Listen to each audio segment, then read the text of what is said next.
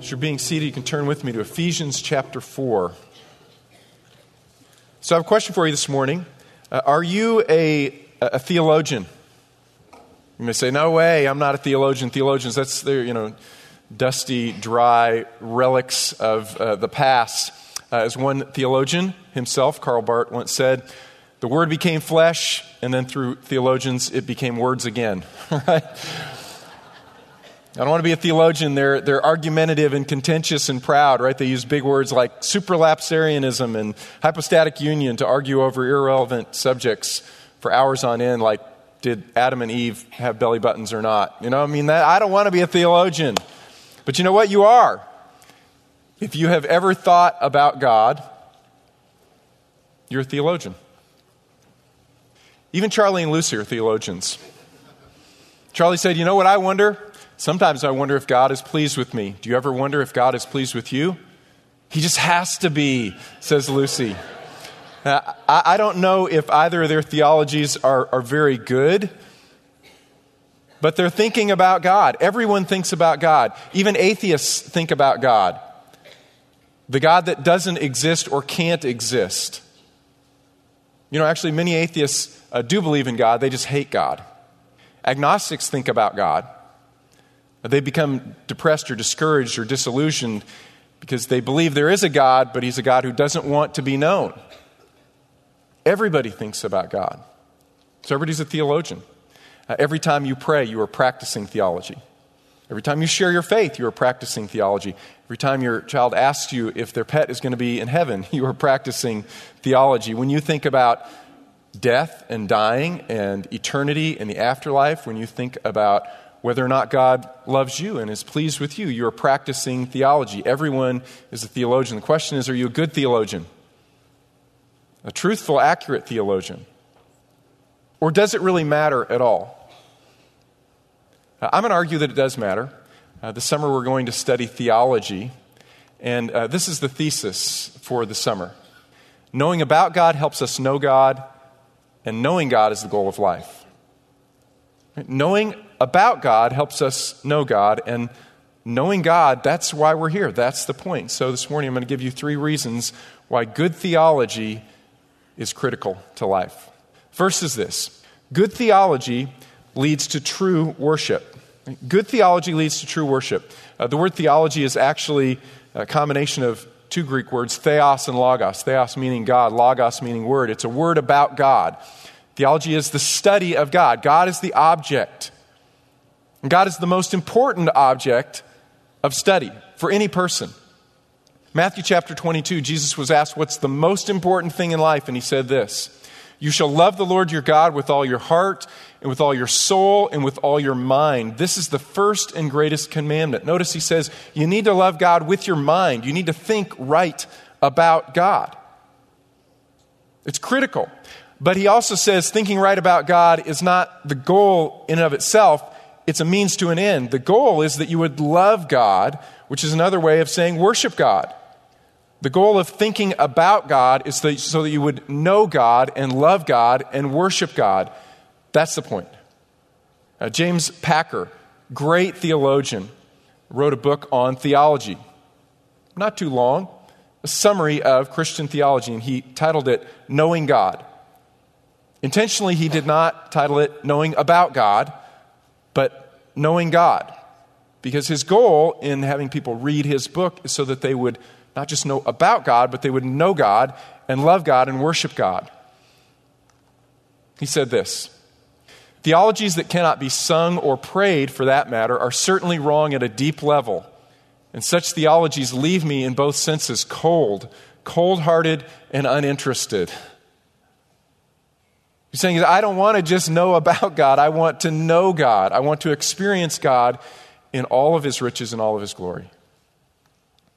As David said, as the deer pants for the water brooks, so my soul pants for you, O God. My soul thirsts for God, for the living God. When shall I come and appear before God? David says, I don't want to just know about God, I want to know God. But I do need to know about him so that I can know him as he truly is. St. Teresa of Avila wrote years ago He who understands him best loves and praises him best. So we need to know about God so that we can know God because that's the point of life, knowing God. So we're going to study theology this summer. First reason, because good theology leads to true worship, accurate worship. Second, true worship transforms our character. 2 Corinthians 3:18, one of my favorite verses on sanctification says this. But we all with unveiled face beholding as in a mirror the glory of the Lord are being transformed into the same image from glory to glory just as from the Lord the Spirit. Uh, to behold the glory of God is another way of saying worship. The glory of God is a theological term, it's shorthand that describes all that God is and all that God does. It's, it's a summation. The glory of God is who God is and what God has done. It's the beauty and splendor of God. To behold that is to worship God. We all, with unveiled faces, beholding as in a mirror who God is, worshiping God as He actually is, are consequently being transformed into that very same image. What is it that changes us? Worship. Okay, worship changes us. For, actually, for the last several years, my prayer for us as a congregation is that we would learn how to worship God better. It's been my prayer for my own life that I would learn to, to genuinely love worshiping God, knowing God as He actually is, and, and, enjoying the process of just lifting Him up and saying, God, this is who you are. I know who you are, and I praise you and thank you for that. And learning to let my heart and my mind fully engage in that worship. Why? Because that changes us. A true worship changes us, it transforms us. I have a, a friend who is uh, graduating, just graduated this weekend, class 2016. Okay, got a few of you still here, haven't left town quite yet. And uh, I shared with her uh, this verse is my prayer for her just the other night. Philippians 1. This I pray that your love may abound still more and more in real knowledge and all discernment. Why? So that you may approve the things that are excellent in order to be sincere and blameless until the day of Christ. So that you may approve the things that are excellent is literally so that you may, you may test and approve and, and acknowledge the things that literally differ. The things that differ. That is, uh, the things that are best. Because you're surrounded with so many evil things, but also so many good things. But then there are a few things that are excellent, they differ from everything else. That you may test and approve and lay hold of the things that are actually most valuable and most important. When, when I speak of character, what I'm talking about is uh, your, the affections of your heart. Your character, in a sense, is just a reflection of what you actually love. That's what character is. I'm, I'm a, um, a pretty simple person in that respect. And when I think of character, um, you know, I can, I can list attributes, you know, love, joy, peace, patience, kindness, goodness, faithfulness, as Paul does in Galatians. But what it really boils down to is what do you love? What do you value? What do you see as truly excellent? The more you behold God, you begin to love God, and then you begin to love the things that God loves, right? And your priorities in life become rearranged. That's character. Okay, that's reflected in character. So, true worship changes us, it transforms our character. Third, character overflows in godly behavior. Now, normally, when we think of sanctification, right, that process of transformation, becoming holy or becoming like Jesus Christ, we jump immediately to behavior. Right? We think of behavior. We think uh, there are things in my life. These things need to change. I need to stop doing this, or I need to start doing this. Or if we're in a legalistic mood, we look at other people and say, You need to stop doing that, and you need to start doing that, right? And that's what you need to do. And we, we think of behavior. We start with behavior. But behavior is actually, in a sense, the, the end of the process of transformation. It starts with good theology. I think right about God. When I think right about God, I can worship God as He actually is, not as I wish him to be or hope him to be or imagine him to be. And when I do that, it changes me, it changes what I love.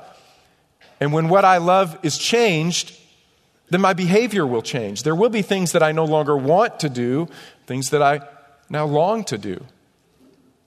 Because character is, in a sense, just what you love, what your affections are. Again, let me put it in the simplest terms. You will always do what you want to do. You can write that in the margin of your Bible. this is true. You will always do what you want to do. So if you do something, it's because you wanted to do it, and you wanted to do it more than you wanted to do other things. That, that's just how we, we work, that's how we function. As Christians, we know that tension within us that Paul described in Romans chapter 7, where sometimes we actually kind of want to do several things because there's something in us that Paul describes as flesh. We're born with it. It is this bent to follow after our self interested nature. And we kind of want to do that, but then the Spirit is speaking to our spirit, and we kind of want to do something else. And there are two things we want to do. And you know which thing you will do? The thing that you want to do more. it's just, it's that simple. Whichever affection or love is strongest in you at that moment is the thing that you will actually do. So when we have good theology, we worship God as He is, and we begin to love God and we love the things God loves, and that changes our character. We become different things and so different people, and so the things then that we want to do more than others are the things that God wants. Our behavior changes. That's that the, the end of the process is reflected in what we do, what we say, how we act. Let me illustrate. Um, uh, every profession, you know, has its own club, right? So you uh, you have to have certain certifications, qualifications to get into that particular club, and that allows some people to get into the club, and then everybody else has to stay out of the club, right? Every profession has their own club. Pastors and theologians have their own club, right? They actually have several clubs, and uh, they can keep uh, some people out and invite other people in. One of the big clubs is called the Evangelical Theological Society.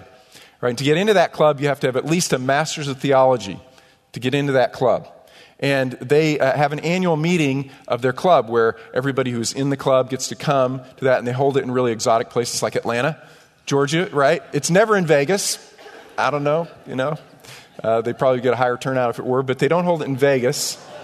I remember a few years ago, uh, Matt and Blake got to go to our club meeting, and I was not able to go. So when they got back, I said, Well, how was it? How was ETS? And they go, Wow, today was really, it was different. Go, Well, tell me, because usually it's not that spellbinding, right? so, so, yeah, we went to one lecture. Pretty prominent theologian was giving a lecture. When he finished his uh, reading of his paper, I mean, just hand it out, man, right? So he, he finished reading his paper. He opened it up for questions, and another very prominent theologian began to ask him questions. And uh, the questions got a little more aggressive, and the answers got a little more aggressive. And pretty soon they were yelling at one another and literally almost came to blows. The room had to be cleared out, and I was like, oh my gosh, that's awesome. I mean, I mean, that's terrible. Did you get video? I think they missed the point of theology. I think they missed the point of theology. Because good theology should cause us to worship God, and when we worship, we're changed and we love different things. Maybe we're not so in love with being right, we're not so in love with winning the argument. We're in love with displaying Jesus Christ in all of our relationships. That's, that's the point, right? Character should overflow in godly behavior. Why? Because good theology protects us from sin. Good theology protects us from sin. This week I was meditating on Psalm 119, longest psalm in the Bible. A couple verses I pulled out for you, verse 11 and 165. Your word I have treasured in my heart, that I may not sin against you. Those who love your law have great peace, and nothing causes them to stumble. Good theology guards us and protects us from sin. I'd like for you to turn with me to the book of Ephesians if you're not already, already there. Ephesians chapter 4 and verse 14. Paul writes, as a result, that is, as a result of uh, the equipping that has happened, the, the good theology that has been passed on from generation to generation and person to person. As a result, we are no longer to be children tossed here and there by waves and carried about by every wind of doctrine, by the trickery of men, by craftiness and deceitful scheming. Uh, why do we sin? We sin because we believe lies. We believe that something that is, that is not valuable is actually valuable, and we chase after it and we pursue it. That's why we sin. We, we're deceived. And Paul says, No, this truth that's been handed down from generations, imparted to us, guards and protects us from, from trickery, from craftiness and deceitful scheming, so that we are protected from sin. Verse 17. So this I say and affirm together with the Lord that you walk no longer just as the Gentiles also walked in the futility of their mind being darkened in their understanding, excluded from the life of God because of the ignorance that is in them, because of the hardness of their heart. Notice, notice where he starts. They, they believe lies, they don't believe truth. They've been deceived, and it results in foolish behavior. They, having become callous, have given themselves over to sensuality for the practice of every kind of impurity with greediness. Verse 20, Paul says, But you did not learn Christ this way. You learned truth, you learned good theology, uh, since indeed you have heard of him and have been taught in him, just as truth is in Jesus, that in reference to your former manner of life, you lay aside the old self, which is being corrupted in accordance with the lusts of deceit, and that you be renewed in the spirit of your mind, that you put on the new self, which in the likeness of God has been created in righteousness and holiness of the truth. That you believe truth, that you live truth as a result because you've been transformed by truth. So when I uh, think rightly about God, then the truth of who God is shines into my heart and into my soul. And you know what it reveals? It reveals that I'm not naturally like God. I'm naturally very susceptible to becoming deceived into following after the lusts of my own heart. And as a result, I cling to God. Kelly Kapic, uh, a young theologian, wrote this In theological terms, we must come to confess that we are addicted to sin, addicted to self, whatever form that may take, pious or impious. I see God as He is, and then I see myself as I am. And I recognize that I'm vulnerable to deceit, I'm vulnerable to sin. And what do I do then? As a result, I reach out and I lay hold of God again and again and again, moment by moment, every day. And what does that do? It guards and protects me from sin. A good theology protects us from sin. Good theology motivates evangelism.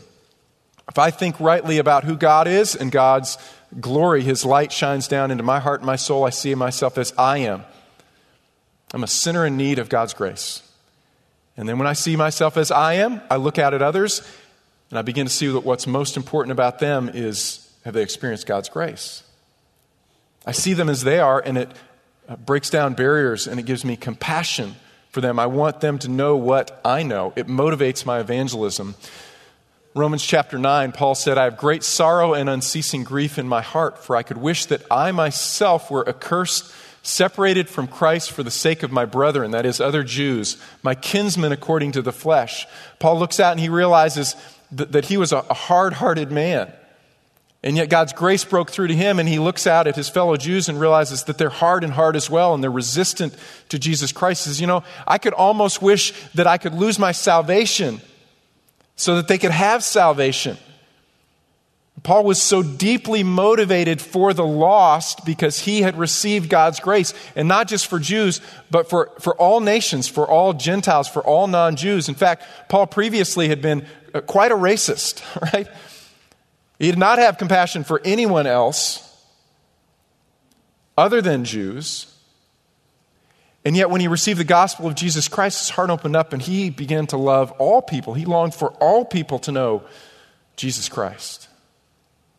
You know, I, I think in our generation, we often think of racism as a pretty recent thing, but it's not. Right, it began, I guess, at the Tower of Babel, where the nations were created and they spread out, and the result was distrust and division, no harmony, discord, animosity, anger, fighting, conflict. And you know, the only thing that will heal that is the gospel of Jesus Christ. That's the only thing that will heal that. The gospel of Jesus Christ causes me to see myself as I am, as I truly am laid bare before the eyes of God. And as a result, what do I see? I see others just as they are. I see that the most important thing about them is nothing superficial. Okay? It's, not, it's not skin, It's not language, it's not their background. Do they know Jesus Christ? Right? It is the gospel that breaks down that barrier of the dividing wall. It is the gospel that has power to save and to overcome. Only the gospel. Now, the gospel is good theology and it motivates evangelism. Third, the gospel or good theology encourages discipleship.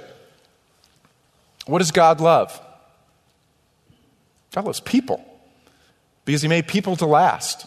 And not everything lasts. Actually, most things don't last, but people last. So God loves people. He made them in His image.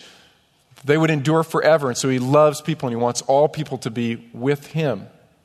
That's what God loves. And what God wants us to love is He wants us to love people. He wants us to care that people know Him, that's evangelism, and that people learn to follow Him and live with Him, that's discipleship. And He has given us to one another, that's the theology of the church, ecclesiology. He's given us to one another so that we can help one another more fully love Jesus Christ and follow Him. That's why we have one another. That's discipleship. We pour our lives into one another so that we will love God more deeply.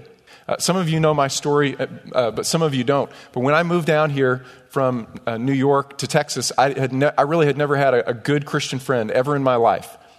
And I got here to Texas, and the first week, a couple of young life leaders, a couple of Aggies came to my door, and they pulled me out of my house and they drug me to Young Life Club, and uh, they made me stand up and help lead worship, which Tim never invites me to do.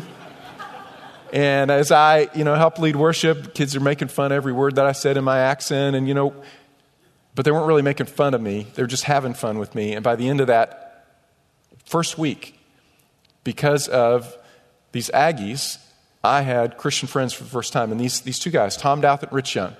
There were other young life leaders that invested in me, but Tom Douthit and Rich Young gave time to me. I, I come from a really strong Christian home. And my parents had introduced me to the gospel very, very early in my life. But at that moment in my life, what I needed was someone who was just a step ahead of me in life who would show me how to take that next step, who would walk with me and teach me to walk with Jesus in that next step.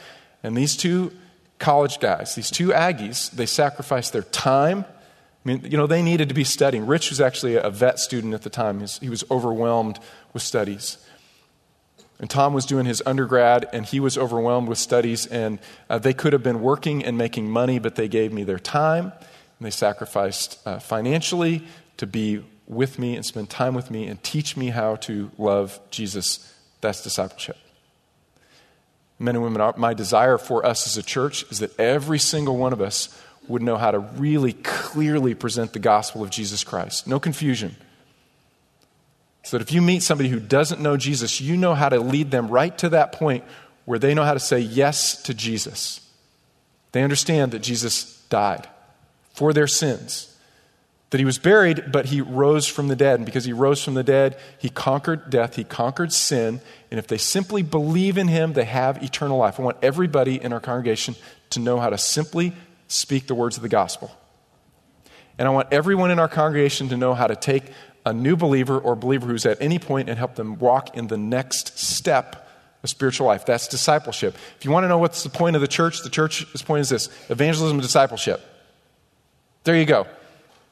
Now let's go make disciples, right? That's, that's the point. Evangelism and discipleship. That's good theology. Right? Good theology motivates evangelism, it encourages discipleship. Good theology actually contributes to a strong society, it changes society. What is the foundation of a strong culture? It's marriage. Right? Marriage is the social institution that makes for a strong culture. And who invented marriage? God invented marriage, right? Society didn't invent marriage. People didn't invent marriage. God invented marriage because he made male and female. He brought them together, and the two became one flesh. That is family. That's what that means. God invented that. And so when we fight for family, good family, strong family, godly family, we are actually building good culture. We're building a good society. Now, men and women, I know we don't have we don't have perfect marriages. None of us have perfect marriages. Some of us have even been in marriages that, that failed, but we still can understand what good marriage is and we can promote it and live it. Even if we're not perfect, we can show to our culture what marriage is about. Deuteronomy chapter 6, verse 7 says this You shall teach these words or these truths, this uh, theology that Moses had received. He said, You shall teach these things diligently to your sons. You shall talk of them when you sit in your house, when you walk by the way, when you lie down, when you rise up. That's what good, godly family does. Theology is infused into the life of the family itself. And John Wesley once wrote, I learned more about Christianity from my mother than from all of the theologians of England. I love that. Because they did theology in the context of family. It's one of the other building blocks of good culture is work. Remember last uh, semester, at the beginning of the semester, we were studying Ecclesiastes. We talked about the theology of work. For most people in our culture, work is a curse.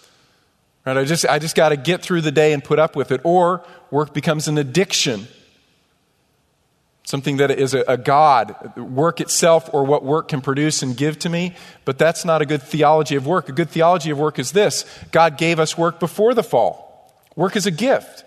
A part of being made in the image of God is that we get to create and we get to recreate and we get to shape things physically, but also mentally and intellectually with our words, but also with our hands and that reflects the creativity of a sovereign creator. And so when we work, we reflect the image of God in us. That's a gift to us. Is it perfect? No, remember, it was given before the fall, but then a fall made it yield thorns and thistles. It can be frustrating. And it can be unfulfilling at times, but work itself is a gift. That's theology of work. So when we apply that ethic to work, we demonstrate to the world around us that we are made in the image of God. Right? Family, work. Another marker of a strong culture society is what do we do for the poor? What do we do for those who are vulnerable and can't care for themselves? Well, as Christians, we should care for those who can't care for themselves because God has cared for us. That's why we care. That's why we take care of the needy. Because we have received mercy, and as a result, we show mercy, and we are leading in that as the body of Christ and that influences the culture around us. On the other hand, bad theology is idolatry. It's not just uh, bad in an innocuous sense, it's actually sin. Right? If I'm not thinking rightly about God, I'm thinking wrongly about God, and that's idolatry. That's God as I wish Him to be, or hope Him to be, or imagine that He might be. That's not good. C.S. Lewis once wrote Theology is practical. If you do not listen to theology, that will not mean that you have no ideas about God. It will mean that you have a lot of wrong ones, bad, muddled, out of date ideas. Bad theology uh, is idolatry. Bad theology is also uh, powerless. Several years ago, a man named J.B. Phillips wrote a, a real small book, great book. I recommend you read it sometime. It's called Your God is Too Small. And the thesis of his book was this fundamental problem in your life is bad theology. That's what he's arguing. Do you worry? Yes, you do. Why? Because your God is too small. You see your problems as huge, and God is smaller than your problems. Your God is too small. You have bad theology. Uh, do you become angry? You know what your problem is? Bad theology. Your God is too small. You don't believe that God can, in the best way, execute justice in the world. Your God is too small. Right? Your God is too small. He is powerless. Good theology reminds us know, God is great and God is greater than all things ever. Another quote for you from J.I. Packer. It says, We are cruel to ourselves if we try to live in this world without knowing about the God whose world it is and who runs it. The world becomes a strange, mad, painful place, and life in it a disappointing and unpleasant business for those who do not know about God. Disregard the study of God, and you sentence yourself to stumble and blunder through life, blindfolded, as it were, with no sense of direction and no understanding of what surrounds you. And men and women, if you, if you don't know God, not just know about Him, but if you don't know God, life will not make sense to you. Students, I know we have a few of you graduating, and I, I want to. Ha- if you're going to leave, I want to have one more crack at you right before you, you leave. I want to make sure that you have understood the gospel of Jesus Christ and you're taking it with you that you believed.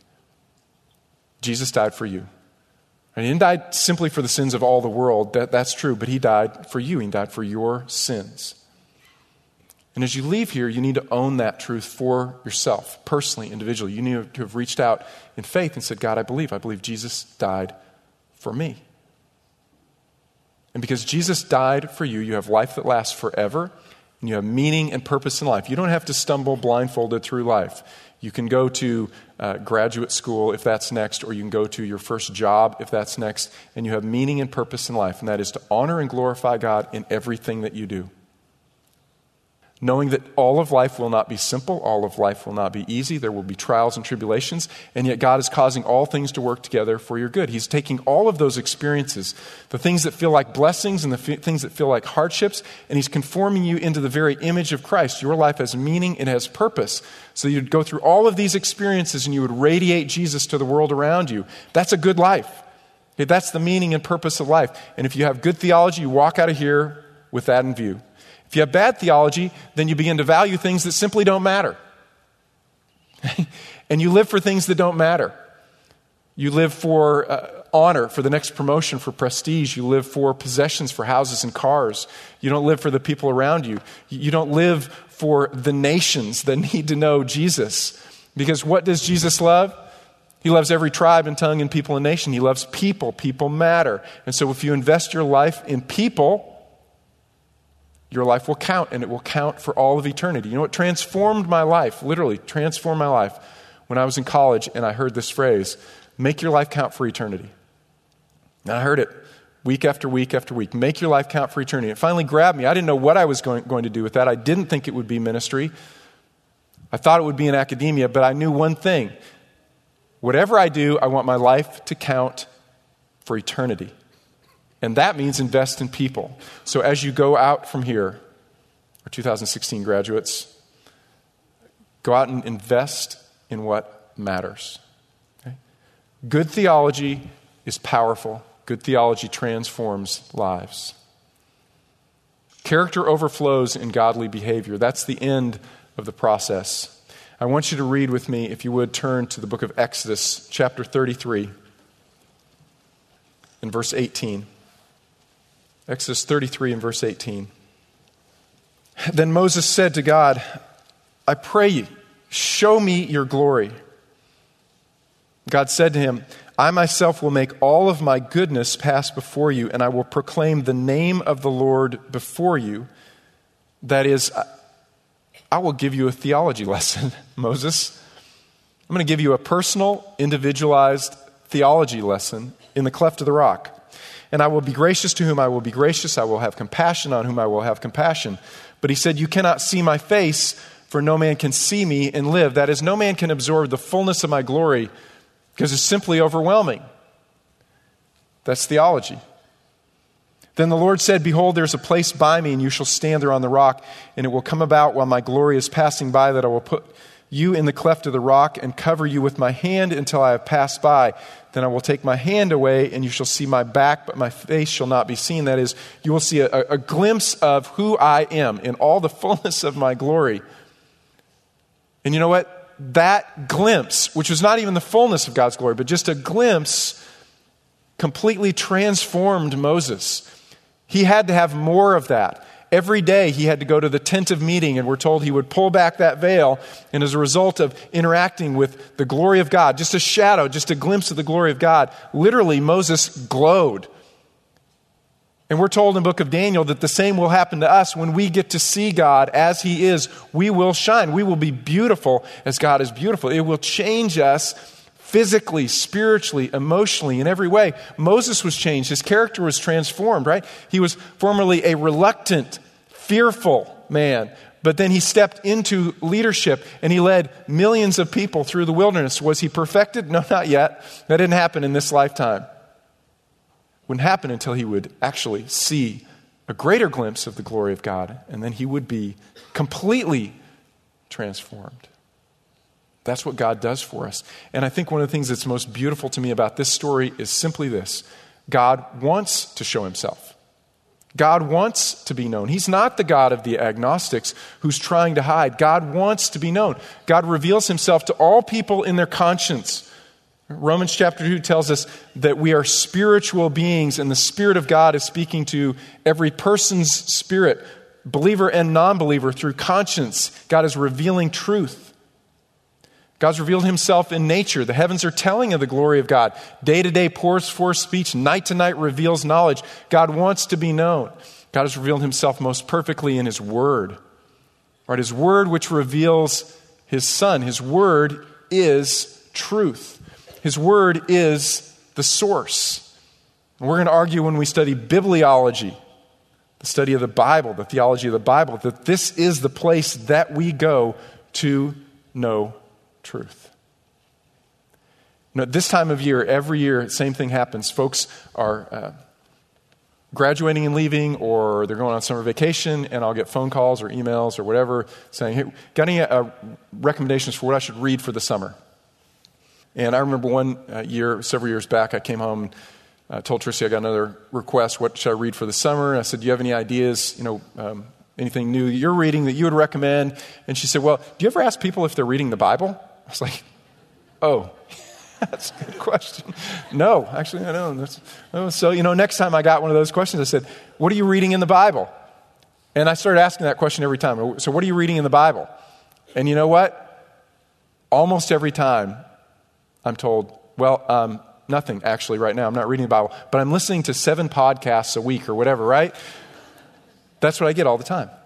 And so now, you know what my answer is? Well, why don't you start with the Bible. Martin Luther once said, Let the man who would hear God speak read Holy Scripture. Ooh, let's start there. So, we're going to study theology this summer, and I have um, just a couple of rules for you as we go on this journey. Uh, the first is humility. Romans chapter 11. The Apostle Paul wrote, Oh, the depths of the riches, both of the wisdom and knowledge of God, how unsearchable are his judgments and unfathomable his ways. Paul longed to know God, and so he searched out everything he could find about God, but then at the end of the quest, he had to say, God is great. There are things that I just can't search out. He wants to be known, and he's revealing himself, but I must humbly bow before him because God is great, and I'm not. C.S. Lewis wrote In God, you come up against something which is, in every respect, immeasurably superior to yourself. Unless you know God as that, and therefore know yourself as nothing in comparison, you do not know God at all. As long as you are proud, you cannot know God. A proud man is always looking down on things and people. And of course, as long as you are looking down on something, you cannot see what is above you. So, as we approach this topic, Let's come humbly before the Lord. Let's come with hearts that are repentant before the Lord. Uh, it has been my experience that normally people can't understand or believe certain theologies, it's not an intellectual issue, it's a moral issue. There's something in their life that's creating a barrier for knowing God. So, as we close, I'd like to give you just a moment. Uh, let's go silently before the Lord in prayer and get our hearts prepared, uh, not just for this week, but for this summer and for this study. And as you bow before the Lord, I want to read to you a prayer from uh, the Book of Common Prayer to guide us in our thinking. Almighty God, unto whom all hearts be open, all desires known, and from whom no secrets are hidden. Cleanse the thoughts of our hearts by the inspiration of the Holy Spirit, that we may perfectly love Thee and worthily magnify Thy holy name through Jesus Christ our Lord. Heavenly Father, make us people who are uh, ready and prepared to listen and to be changed, transformed by the work of your Spirit in our hearts.